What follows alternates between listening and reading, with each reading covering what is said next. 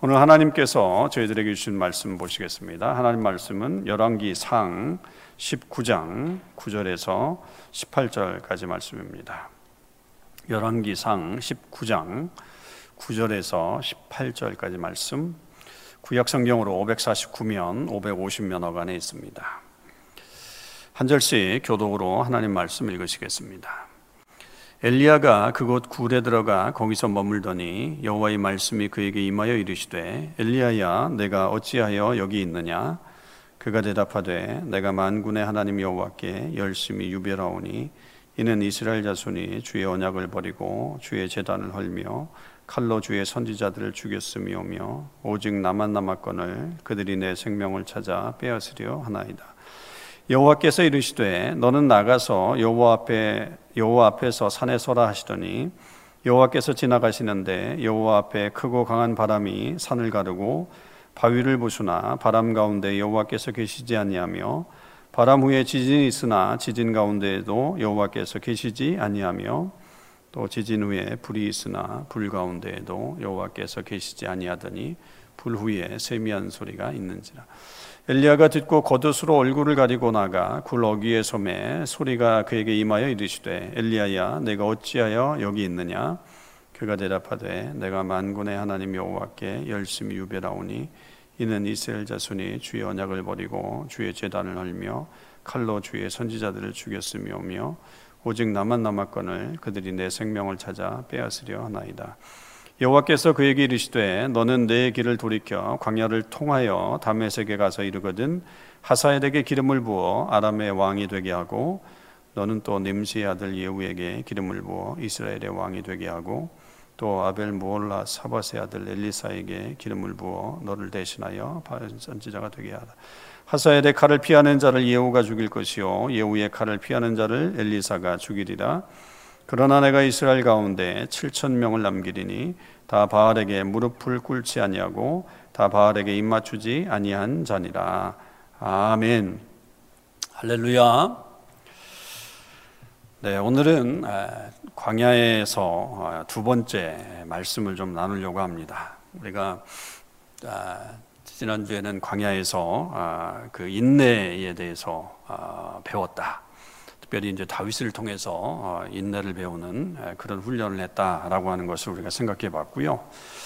오늘은 이제 두 번째로 광야에서 귀가 열리다라고 하는 주제로 말씀을 좀 나누려고 합니다. 오늘 말씀의 배경은 뭐 우리가 너무나도 잘 아는 엘리야에 대한 이야기죠. 이 엘리야가 아, 갈멜산에서 바알과 아세라 선지자 850명과 아, 대결을 갖게 되었고 거기서 정말 놀라운 하나님의 역사를 통해서 아, 승리를 거두게 되었죠. 그러니까 여기까지만 하면 엘리야의 어떤 사역이 그 어려운 시기들을 통과하면서 힘들었던 그 모든 것의 어떤 보상과 같은 그리고 승리와 같은 그런 어떤 화려함을 볼 수 있는 그런 장면입니다. 그런데 문제는 이제 그 이후에 발생하게 됐죠. 그렇게 놀라운 승리와 또 아름다운 어떤 영광을 아, 얻게 된 엘리야가 갑작스럽게 이제 곤두박질 치는 다운의 그 모습이 나타나는 게 이세벨이라고 하는 이 왕비가 엘리야를 죽이겠다고 하는 아, 그런 이야기가 들렸기 때문입니다. 우리 같으면 사실 참 이해가 되지 않는 그런 장면이죠. 뭐 850명 아, 선지자들과 그 이방신이지만 선지자들과 싸워서도 이겼던 이 엘리야라고 한다면 더군다나 하늘에서 불이 내리게 했고 또 3년 반의 가뭄을 멈추게 했던 아, 그 아, 비가 오게 만들었던 그런 인물이라고 한다면 아무리 뭐 왕비라고 그래도 그 왕비의 어떤 말 한마디에 그렇게 고꾸라질 수 있을까 하는 그런 생각이 들잖아요. 아이, 뭐 그럴 수 있어? 그건 가능한 얘기야? 뭐 그렇게 생각할 수 있지만 사실 어, 어떤 면에서 보면 우리 인간이 얼마나 연약한가라고 하는 것을 볼 수 있는 장면이기도 하죠.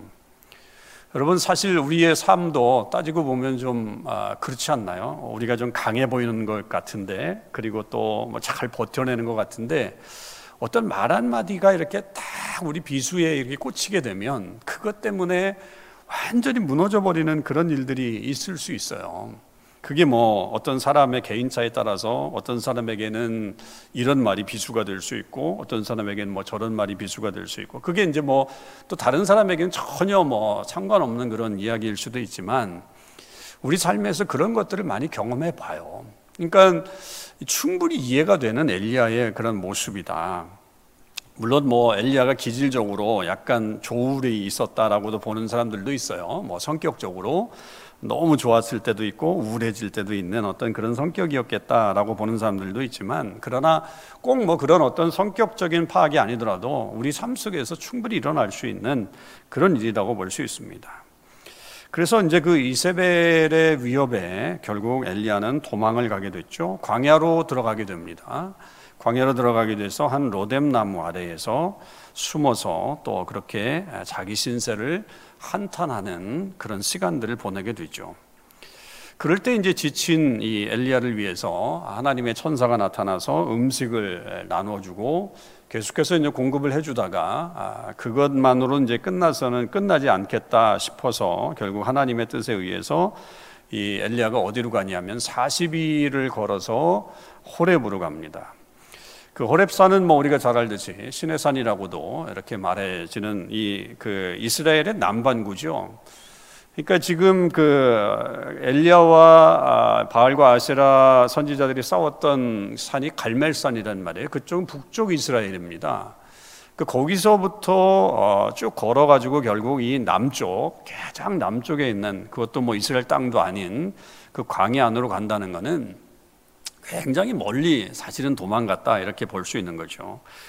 그렇게 해서 이제 결국 호렙까지 가서 거기 굴에 들어가서 아, 머물게 됐습니다. 이제 이때가 이제 본격적으로 어떻게 보면 엘리야의 광야 생활이 시작되었다 이렇게 볼 수 있죠. 물론 뭐 그 아, 광야의 시작은 이세벨의 어떤 위협으로부터 어, 어떤 어, 어려움을 당해서 숨어 들어갔던 로뎀 나무 거기서부터 시작이 됐지만 본격적인 어떤 광야 생활은 이곳이라고 볼 수 있죠. 자, 그렇게 해서 이제 굴에 들어가 있을 때 하나님의 말씀이 엘리야에게 나타나게 됐고 그래서 엘리야야, 아, 내가 어찌하여 여기 있느냐 그러면서 아, 하나님과의 어떤 대화 속에서 아, 하나님께서 엘리야를 아, 그 굴 밖으로 내보내시죠. 숨어 있던 엘리야를 굴 밖으로 내보내시면서 결국은 하시는 말씀, 그 하시는 의도는 뭐냐면 하나님을 제대로 만나야 된다라고 하는 겁니다. 그러니까 숨어서 만나기보다는 이제 다시 하나님과의 어떤 대면적인 그런 만남이 필요하다라고 하는 것을 하나님께서 말씀하시면서 그를 굴 밖으로 불러내죠. 그리고서는 이제 몇 가지의 하나님의 나타나심의 그런 모습들을 보여줍니다. 그런 것들이 이제 제일 먼저 우리가 알듯이 크고 강한 바람이 산을 가르고 바위를 부수죠. 그러니까 뭐 아주 큰 회오리와 같은 뭐 토네이도와 같은 그런 바람이 아마 불었겠고 그것이 이제 산을 통하고 바위를 부수는 어떤 그런 놀라운 장면들을 하나님이 보게 하시는 거죠. 여러분 이런 것들은 다 하나님의 역사입니다. 그러니까 하나님이 나타나실 때 일어났던 일들. 구약에 이제 여러 곳에 하나님의 현현, 하나님의 그 나타나심이 있는데 그런 장면 중에 하나가 바람이 부는 것, 아, 그리고 어떤 큰 이적이 나타나는 것들, 뭐 그런 것들도 하나님의 분명한 역사죠. 그러니까 하나님의 어떤 그런 모습을 분명히 볼 수 있는 그런 장면입니다. 뭐 우리도 어, 어떤 큰 그 놀라운 기적 같은 것들을 보면서 아 하나님을 경험할 수 있는 어떤 그런 일들이겠죠. 그런데 이제 거기에서 하나님 말씀하지 않으시죠. 두 번째는 이제 지진이 일어났죠. 아, 역시 지진도 어, 하나님의 사건이라고 보는 거죠. 그래서 아, 이건 뭐 도저히 인간이 만들어낼 수 있는 그런 일들이 아니니까 하나님께서 하시는 놀라운 일들이었고요. 그런데 그 지진 가운데서도 역시 하나님은 말씀하지 않으십니다. 세 번째 나타난 게 이제 불이에요, 불. 여러분, 불은 엘리야에게 굉장히 친숙한 하나님의 그 나타나심입니다. 왜냐하면 갈멜산에서 불로 하나님의 응답이 나타났잖아요. 그 재단을 만들어 가지고 그 재단을 불로 태워 버렸던 그런 역사가 있기 때문에 엘리야에게는 누구보다도 이 불과 하나님은 연관시키기가 쉬운 거예요. 그러니까 친숙한 거죠. 그러니까 아 불이 불이다 그러면 아 하나님의 역사구나 하나님이 말씀하시는구나라고 하는 것을 어떻게 보면 직감적으로 늘 경험했던 그런 모습이라고 볼 수 있죠. 뭐 엘리야뿐만 아니라 뭐 이스라엘 전체 역사 속에서도 불기둥이 있었기 때문에 어떤 불이 곧 하나님의 어떤 은혜와 사랑을 나타내는 것이다라고 하는 것을 잘 알고 있죠. 근데 웬걸요? 이번에는 아, 이불 가운데에서도 하나님은 아, 역사하지 않으시고 말씀하지 않으셨다라고 하는 것입니다. 여러분 이쯤 되면 어떻게 보면 엘리야가 지금 다운이 완전히 넉다운이 된 거 아니에요? 아, 기진맥진한 상태, 또 마음도 완전히 무너진 상태. 그런 속에서 이 불 가운데 역사하시면 다시 그 엘리야에게 이 불과 같은 능력이 나타나 가지고요. 아, 하나님의 일들을 감당하고 그의 삶을 살 수 있을 것 같은 그런 어떤 계기가 될 수가 있는 충분히 그럴 수 있는데 거기서도 하나님의 음성은 들려오지 않더라 이 말이죠. 자, 그렇게 이 세 가지가 다 지나간 다음에 그 이후에야 이 세미한 소리가 들려오기 시작합니다. 세미한 소리가 들려오죠. 그래서 13절에 아, 보면 엘리야가 듣고 겉옷으로 얼굴을 가리고 나가서 굴러기에 섬에 소리가 그에게 임하여 이르시되 엘리야야 내가 어찌하여 여기 있느냐. 그러니까 결국 엘리야를 바깥으로 끌어낸 것은 하나님의 음성이죠. 불도 아니고 지진도 아니고 바람도 아니고 그런 것들은 오히려 엘리야를 더 숨게 만들었다고 한다면 하나님을 대면하기 위해서 하나님이 끌어낸 바깥으로 끌어낸 어떤 그 저기는 하나님의 세미한 음성이라고 하는 겁니다. 그리고서는 아, 하나님이 엘리야에게 내가 어찌하여 여기 있느냐 이렇게 말씀하시잖아요. 아, 영어로는 What are you doing now? What are you doing here? 여기서 너 지금 뭐 하고 있니? 라고 하는 그런 말입니다. 물론 이 말이 앞에서도 하나님께서 구절에도 말씀하셨어요. 아, 구절에서도 What are you doing here? 아, 내가 어찌하여 여기 있느냐 이런 말씀을 하셨단 말이에요. 그런데 똑같은 말이에요. 똑같은 어떤 하나님의 말씀인데 이제 그 이 말씀이 엘리야에게는 완전히 다르게 나타난 거죠. 완전히 다르게. 그러니까 그 앞에의 하나님의 음성과 여기서의 하나님의 음성은 전혀 다른 소리로 엘리야에게 다가왔다라고 하는 것입니다.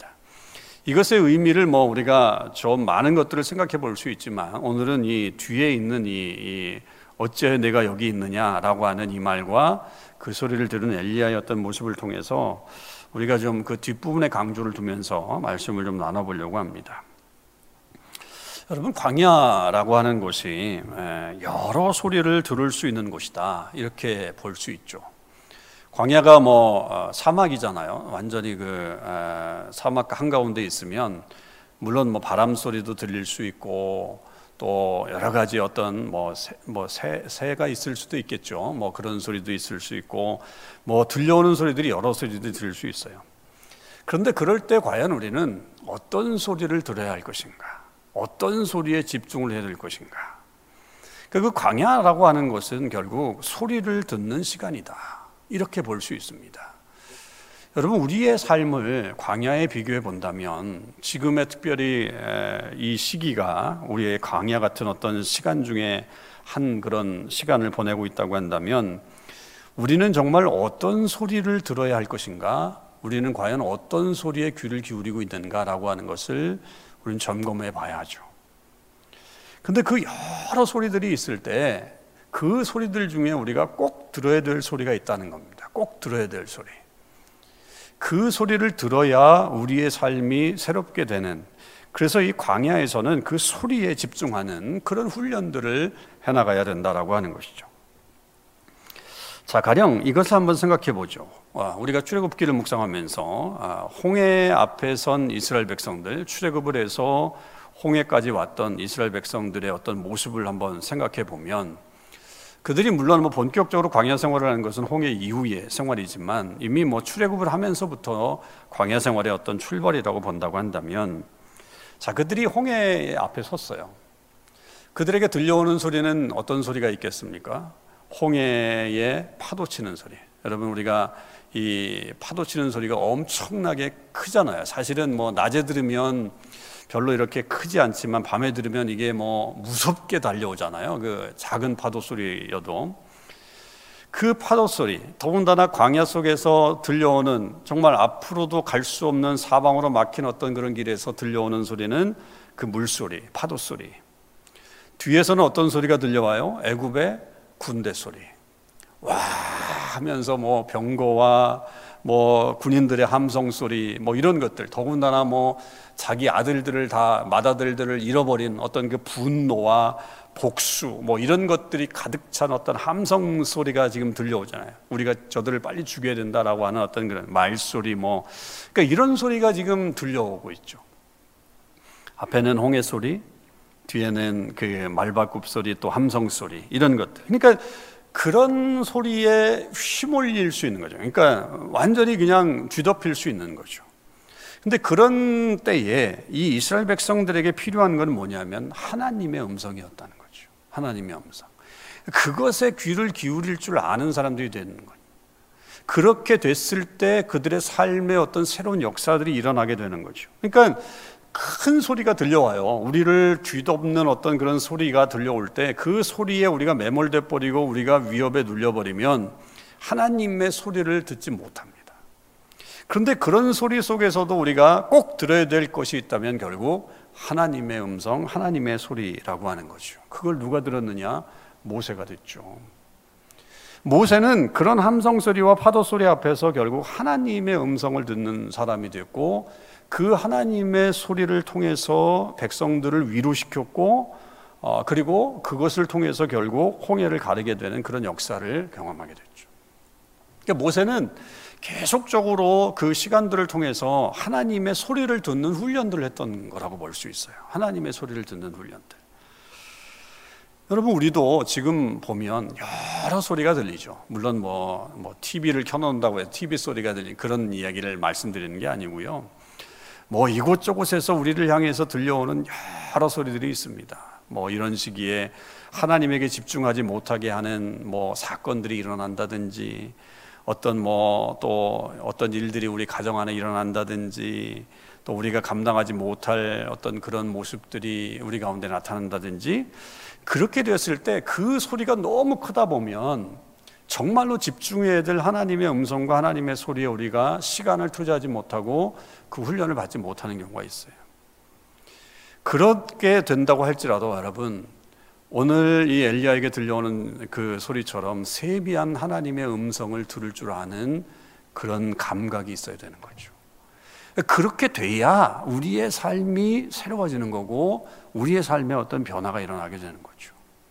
그래서 우리는 그 하나님의 소리에 가급적 계속적으로 집중을 해 나가야 되는 거죠. 하나님이 과연 나에게 지금 뭐라고 말씀하시는지, 이 어려운 상황에도 과연 나에게 뭐라고 말씀하시는지를 우리는 계속해서 들으려고 하는 그런 모습을 가지고 있어야 됩니다.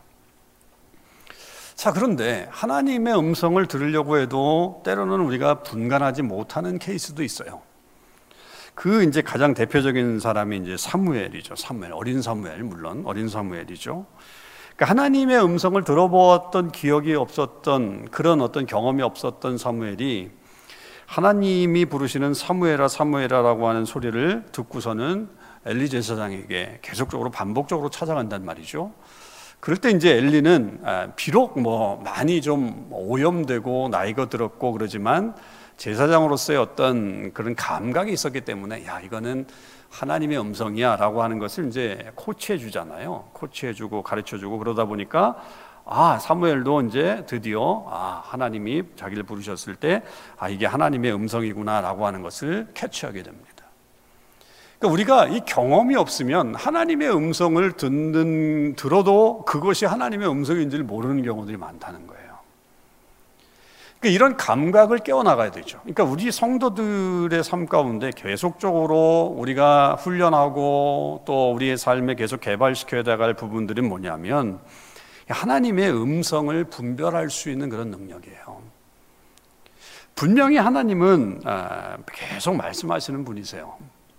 제가 뭐 기도할 때도 말씀드렸지만 우리 하나님은 수다스러운 하나님이시다. 수다스러운 하나님이시다. 이게 뭐 하나님을 비하하는 이야기가 아니라 하나님은 끊임없이 말씀으로 말씀으로 우리에게 가르쳐 주시는데도 불구하고 우리가 귀를 막고 안 듣거나 아니면 그게 하나님의 음성인지를 모르고서 지나쳐 버릴 때가 너무너무 많을 수 있다는 거죠. 그러니까 우리가 그것에 대해서 하나님의 말씀에 대해서 하나님의 음성에 대해서 익숙하지 않으면 당황하는 거죠. 그리고 그 당황하는 가운데 하나님의 말씀을 인지하지 못하니까 계속해서 다른 방향으로 가는 거예요. 하나님 앞에 나아가서 무릎을 꿇어야 되는 사람이 엘리에게 가는 것처럼. 그러니까 방향이 다르게 가는 계속 그래서 어떻게 보면 실수하게 되는 거죠. 물론 하나님은 계속해서 그런 어떤 실수의 과정을 통해서 그 사람에게 말씀하시는 그런 일들이 있기 때문에 우리가 그 하나님의 사랑에 감사하지만 하나님의 말씀을 듣는 것에 익숙해야 된다라고 하는 겁니다. 그러려면 여러분 그 하나님의 음성을 자꾸 듣는 훈련을 해야 돼요. 자꾸 듣는 훈련. 요한복음 10장에 보면 그 양에 대한 목자와 양에 대한 비유가 나오잖아요. 예수님의 목자와 양에 대한 비유. 그런데 거기에서 분명히 말하고 있는 것은 양은 목자의 음성을 아는 겁니다. 그러니까 이게 사꾼인지 내 목자인지를 알 수 있어요. 아무리 뭐 사꾼이 내 목자의 어떤 그 목소리를 흉내내고 뭐 그런다고 할지라도 양들은 목자의 음성을 알기 때문에 사꾼을 따라가는 게 아니라 목자를 목자의 음성을 따라서 들락 들락날락거리고 이동하게 되는 거죠. 그러니까 그런 아주 예민함, 그런 감각이 우리 성도들에게 있어야 된다는 거예요. 이게 정말 하나님의 음성인지 아니면 아, 나를 유혹하고 혹은 나를 아, 힘들게 만드는 그런 것인지 그런 것들을 잘 찾아 나가야 된다라고 하는 거죠. 잘 찾아 나가야 된다라고 하는 거죠. 우리가 오늘 잠언 말씀을 묵상했잖아요. 오늘 아침에도 아, 이 음료에 대한 이야기가 이제 계속 나오는데 거기에 호리는 소리 이렇게 나오잖아요. 호리는 거, 그 음료에 호리는 거. 그러니까 결국 그런 것들이 어떻게 보면 이 빠른 게 나를 칭찬하고 그리고 나에게 어떤 그 어, 어떤 매력을 어, 보여주려고 하는 어떤 그런 것 때문에 넘어가게 되잖아요. 알면서도 넘어가는 어떤 그런 안타까움들이 분명히 있잖아요. 근데 그 하나님의 음성을 우리가 제대로 파악하지 못하면 그런 것들에 홀려서 그런 것들에 미혹이 돼서 우리 삶에 많은 부분들을 허비할 수 있다는 거죠. 여러분 그래서 우리는 이 하나님의 말씀에 민감함, 어떤 것이 정말 하나님의 말씀인지라고 하는 것에 대해서 분명한 그런 깨달음이 있어야 된다라고 하는 것입니다. 자, 그런데 우리가 좀 실수하는 부분이 좀 있을 수 있어요. 실수하는 부분이 있을 수 있는데, 그러니까 우리가 이런 광야 생활을 하게 될 때, 이런 광야의 어떤 길을 걸어가게 될 때, 듣고 싶어 하는 소리가 있어요. 우리가. 듣고 싶어 하는 소리가 있죠. 그죠? 뭐 우리가 신앙생활을 하다 보면 뭐 당연히 그렇죠. 우리의 신앙생활 속에 내가 꼭 듣고 싶어 하는 소리가 있어요. 그게 어떤 소리예요? 위로의 소리죠. 위로의 소리. 그 소리가 들려오죠. 오늘도 하나님이 엘리야에게 엘리야야 내가 어찌하여 여기 있느냐라고 하는 이 말. 저는 What are you doing here? 이라고 하는 것이 앞부분은 약간 좀 그 하나님이 아, 뭐라 그럴까 좀 책망까지는 아니지만 아, 조금 이렇게 격하게 말씀하시는 부분이라고 한다면 두 번째 What are you doing here? 네가 어찌 여기 있느냐라고 하는 말은 그 세미한 가운데 들려오는 것은 엘리야를 위로시켜 주시는 위로케 하시는 하나님의 음성이라고 믿습니다. 그러니까 그 위로의 소리가 들려왔기 때문에 엘리야에게는 어떤 그런 새로운 아, 그 힘이 생기게 된 거죠. 앞에서는 약간 어, 뭐라 그럴까요? 좀 야단 맞는 듯한 느낌이었다고 한다면 이건 좀 싸매주는 느낌의 그런 어, 언어였다고 볼 수 있죠. 우리 역시 이런 어려운 시기들을 지나게 되다 보면 위로의 소리를 듣고 싶어 해요. 근데 문제는 그 위로의 소리가요, 위로의 소리가 내가 만들어낸 하나님을 가장한 나의 소리일 수 있다는 위험성이 있어요. 그것만 찾다 보면 아, 나 위로받아야 돼. 나 너무 힘들어. 근데 이 어려운 시기를 어떻게 보내? 아, 하나님 좀 나를 위로해 주세요라고 하면서 어떤 그런 것에만 우리의 어떤 갈망들, 우리의 소망들을 계속 표출하다 보면 어느 날 소리가 들려옵니다. 말씀을 봐도 어떤 말씀이 들려오긴 하는데 뭐 그게 위로의 소리, 내가 정말 원하는 소리 같은 소리들이 들려올 때가 있어요. 여러분 그럴 수 있죠. 하나님 또 그렇게 역사하실 수 있고요. 이 엘리야에게 말씀하셨던 것처럼 아, 그렇게 세미한 음성으로 우리를 위로하실 수 있어요. 그런데 그것만은 아니에요. 여러분 분명 하나님은 우리에게 위로의 소리를 들려주실 수 있지만 그것만은 아니다.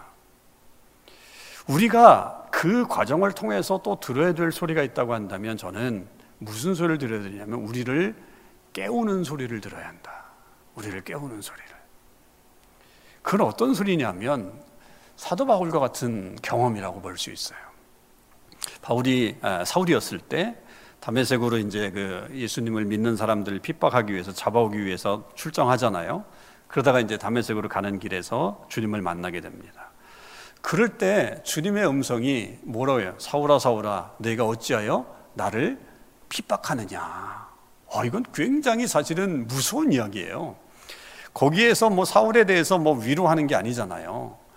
그 사울에 대해서 내가 어찌하여 나를 핍박하느냐. 굉장히 도전적인 언어를 쓰셨단 말이에요. 그죠? 물론 이제 그것이 아, 하나님의 어떤 의도가 있었기 때문에 그 말씀을 하셨겠지만 분명한 것은 거기에는 사울을 깨우치는 소리로 하나님께서 말씀하셨다라고 하는 겁니다. 그러니까 우리는 이 시기에 이 어려움을 살고 있는 이 시기에 아, 난 위로만 받아야 돼. 난 위로가 필요해. 라고 하는 것에서만 우리의 어떤 그 모습을 거기에만 끝나면 안 된다는 거예요. 이 시기에 우리에게 더 필요한 것들 중에 하나는 뭐냐면 하나님이 나를 깨우치는 소리를 들어야 돼요. 깨우치는 소리. 우리는 그게 힘들어요. 힘들 수도 있고, 아, 그것을 받아들이기 너무 어려워. 아, 나 지금 힘든데 하나님이 또 나를 더 힘들게 만드네? 라고 할 정도로 어, 우리에게 정말 그렇게 만드시는 소리가 있을 수도 있어요. 그러네. 그런데 여러분 그 소리를 잘 들어야 돼. 그 소리를. 아, 그래. 하나님이 나를 이 시간에 물론 위로받기도 하시지만 나를 깨우치는 소리가 과연 뭐냐? 내가 지금 무엇을 바꿔야 될 것인가? 내가 지금 무엇을 훈련시켜야 될 것인가? 라고 하는 그 소리를 또한 들을 때에 우리의 삶이 더 나은 방향으로 갈 수 있다라고 하는 거죠. 그런데 우리는 무조건 아 좀 나 좀 위로해 주세요. 뭐 그런 사람들이 있어요. 저한테도 이제 뭐, 뭐 목사니까 하여튼 아 목사님 좀 우리를 좀 위로해 주는 좀 말을 좀 많이 해 주십시오. 물론 필요합니다, 여러분. 이 어려운 시기에 위로가 필요하고 서로에게 그런 어떤 사랑의 그 마음, 사랑의 말들을 해주는 건 너무나도 참 좋은 이야기고 필요한 이야기. 그러나 그것만으로 우리가 살아갈 수 없어요. 여러분이 자녀들을 뭐 키우시다 보면 경험하는 것 아니에요. 물론 사랑한다는 말, 그들을 잘해주는 거 이런 것들이 중요하지만 그 자녀가 지금 그런 모습이 옳지 않은 어떤 그런 모습이라고 한다면 따끔하게 가르쳐야죠. 그리고 그것에 대해서 언급을 해야 되고 그 길로 가지 못하도록 그런 것이 망치는 길이라고 하는 것을 안다면 가지 못하도록 명쾌하게 설명을 해줘야 된다는 말이죠. 깨우치는 소리. 여러분 이것도 들어야 합니다. 자, 그리고 하나 더 중요한 것은 어떤 소리를 우리가 들어야 되냐면 사명감을 주는 소리를 들어야 돼요. 사명감을 주는 소리. 여러분 하나님이 그렇게 세미한 음성으로 엘리야에게 다가오신 다음에 결국 엘리야를 통해서 일을 이루시는 것이 15절에서 18절까지 나오잖아요. 그건 뭐예요? 엘리야가 해야 될 사명에 대한 이야기예요. 물론 이게 단계적으로 이루어집니다. 엘리야를 회복시킨 다음에 하나님이 사명을 주시는 것이지 사명을 먼저 던져버린 다음에 엘리야에게 나타나시지 않아요. 그러면 아마 엘리야는 무너졌을 거예요. 하나님이 이렇게 섬세하게 사람들을 이끌어 가시는 거죠. 위로해 주시고 격려해 주시고 그런 다음에 어느 정도 힘이 생기면 어떤 그 사명의 어떤 소리들을 아, 말씀하시면서 야 네가 해야 될 일은 이거야. 그리고 너 혼자만 있는 거 아니야. 7천 명나 있어. 그러면서 그렇게 계속적으로 하나님께서 도전해 주시잖아요. 제가 자기가 몰랐던 부분까지 깨우쳐 주시면서 하나님이 가게끔 만드시는 그런 일들이 벌어지게 되는 거죠. 아브라함에게도 하나님이 나타나셔서 그 사명의 소리를 들려주시잖아요. 너의 본토 친척 아비집을 떠나라. 내가 내게 지시할 땅으로 가라. 그게 그런 것들이 다 사명을 향한 하나님의 음성들이거든요. 자, 하나님의 음성은요, 여러분, 나를 위로해 주세요라고 하는 것에 절대로 끝나지 않아요. 거기서만 끝나면요, 여러분, 우리는 맨날 어린아이와 같은 거예요. 갓난아기와 같은 거예요. 갓난아기와 같은 갓난아기와 같은 신앙은 맨날 달라고만 하는 거고 나만 봐달라고 하는 거고 하나님 나는 위로가 필요해라고 하면서 걸어가려고도 하지 않고 나아가려고도 하지 않고 그냥 누워가지고 주는 것만 먹으려고 하는 그런 신앙이라고 한다면 하나님이 우리를 광야를 통과하게 하시는 이유는 이런 광야를 통해서 우리에게 갖게 하시는 어떤 우리의 삶의 모습은 위로와 더불어서 우리를 깨우치고 난 다음에 뭐예요? 사명자의 길로 가게 하시는 거죠. 하나님의 뜻을 이루게끔 하기 위해서까지 계속적으로 밀고 가시는 것이 하나님의 소리라고 하는 겁니다. 그거를 들을 수 있어야 돼요, 여러분. 그거. 그거까지 들어야 되는 거죠. 그냥 위로해서 어, 여기서 만족이야. 아, 아, 그래 나는 오케이. 여기 이거 끝이야. 그걸 다 끝난다면 여러분 우리 삶이 너무나도 너무나도 어떻게 보면 좀 그 가볍잖아요. 그리고 하나님이 그걸 위해서 이 땅에 주님을 보내고 십자가에 달려 돌아가시게 하셔서 그렇게 하셨을까요? 그렇지 않다는 거죠.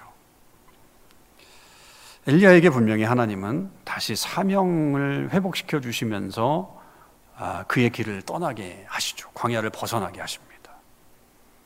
여러분 우리는 그렇게 될 때에야 이 광야를 벗어날 수 있어요. 우리의 어떤 이 상황 속에서 우리의 마음 상태도 마찬가지. 우리의 마음이 광야를 지나갈 수 있잖아요. 그 광야를 지나가는 마음 속에서 우리를 다시 광야를 떠나게끔 하는 것은 위로와 깨우침과 사명이라는 거죠. 그렇게 되면 결국 우리가 이 광야에서 나아가서 하나님의 또 역사를 만들어내는 그런 길로 갈 수 있다라고 하는 것입니다. 여러분 우리가 능력이 생겨야 된다. 크리스천들이 능력이 있어야 된다. 그런 말들을 많이 하고 그 능력을 받기 위해서 우리가 어떻게 된가? 뭐 많은 일들이 있을 수 있고 그렇지만 가장 중요한 것은 하나님의 음성과 하나님의 소리가 들려오면 우리는 힘이 생겨요. 거기에 힘이 생겨요. 하나님의 말씀이 내 속에 들려온다라고 하는 그 어, 느낌과 그 삶의 어떤 경험들이 있으면요. 자연적으로 하나님의 위로와 함께 능력이 생겨서 하나님의 일들을 감당하게 되는 거죠. 다양한 방법이 있습니다. 하나님의 음성 듣는 것. 엘리야에게 나타난 것처럼 불로서도 하나님께서 말씀하실 수 있지만 세미한 음성으로도 말씀하실 수 있는 경우들이 있어요. 그거는 우리 상황에 따라서 다 다를 수 있습니다. 불로 나타나셔서 말씀하시는 경우도 있으니까 여러분 꼭 세미한 음성으로만 하나님이 말씀하시는 건 아니에요. 여기서는 그 광야 생활 속에서 집중해야 되는 어떤 그런 시기였다면 불로서 나타난 어떤 시기는 정말 혼란의 시기, 정말 이 불이 아니면 아, 하나님이 도저히 보여줄 수 없는 그런 시기에는 불로서 역사하시는 것이고 지금과 같은 어떤 이런 광야를 지난 시기에는 하나님이 이런 세면 음성으로 들려주는 그런 시기가 우리에게 있습니다. 여러분, 우리의 귀가 열릴 수 있길 바랍니다.